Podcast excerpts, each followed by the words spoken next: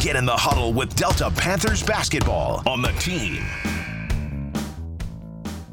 All right, last year, Delta Panthers girls basketball team made a deep run in the postseason, and uh, with us right now, head coach of the Panther girls are off to a one and two start. Kyle Crowder joins us. Kyle, I appreciate the time. Thanks for coming on this morning. Yeah, thanks for having us again this today. Well, always good to talk with you. And as I mentioned, uh, your your team off to a, a one and two start this season, uh, and now the the four A Western Slope League. It's you know the, the classification you know number changes, but uh, really the, a lot of the opponents stay the same for your basketball team. But uh, like I said, after that one and two start, after that uh, that deep run in three A last year, you know a, a, team that has a lot of experience from what you've been able to to do in the in the postseason the last couple of years. Yeah, for sure. You know, uh, coming out being one and two, I don't think is necessarily a bad thing.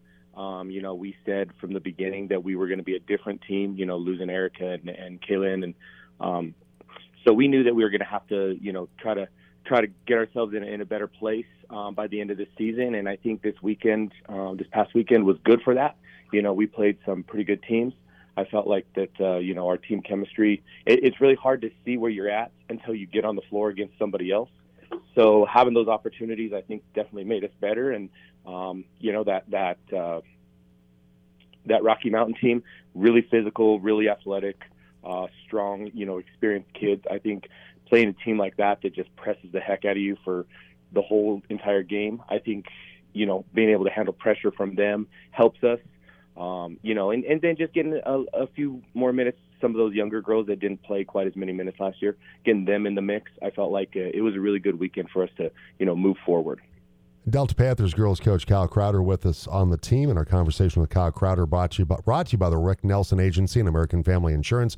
For a free comparison, call this team of licensed professionals at 970-241-0078. Tatum Miller, junior this year for us. She's been your leading scorer through the first uh, three games, 12 points per game. And Taylor Summers, uh, sophomore, averaging 10 points per game. Those two have, have uh, kind of stepped up, uh, Kyle, in terms of leading your team on the offensive end. Yeah, for sure, and we knew that coming in. I mean, they're both very gifted offensively, um, you know, but they're they're both also very good athletes, and they and they can stretch the floor and play defense as well. Um, but you know, right now we're still trying to figure out where all the shots are going to come from every game. You know, trying to replace the kids that we lost from last year. I mean, that that makes everything look a little bit different. But really pleased with the effort that we've had from those two. You know, Tatum's just got speed that she can kind of take over a game. Um, you know, on the offensive end and defensively, she can just stretch girls out and, and pressure them as much as we need her to. And uh, Taylor's just got a knack for getting into the lane and being able to finish shots, and she's a great shooter from the outside. But uh, you know, they're they're just a couple of the weapons that we have. We definitely have quite a few more kids that can can put points on the board if we're going to need them.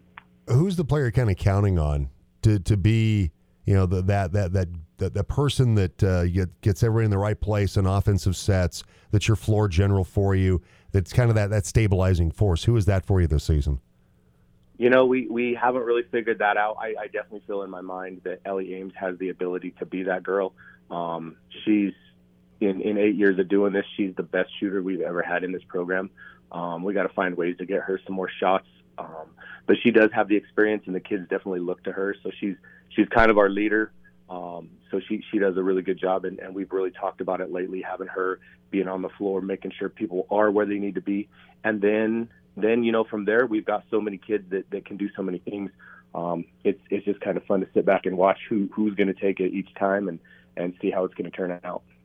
And then you have, of course, Fruita Monument coming up at the Palisade tournament uh, on Thursday and a team that you faced a couple times uh, last year. You've had some some good battles with Wildcats. It's no longer Michael Wells there, but now uh, Jeff Johnson. But the beat goes on. They're off to a three and one start. They are, you know, and, and they're going to be a very good team every single year. They're just loaded with athletes and, and they have a lot of pride. So um, we're definitely going to have to come ready to go. It's kind of nice that we don't have anything this week. So we've had a time to get in and, and work on some stuff and, and, you know, hopefully we're going to be prepared for that game next week. And we should mention, by the way, after the first of the year, over on our sister station, The Monkey, like we had with uh, Delta and Mont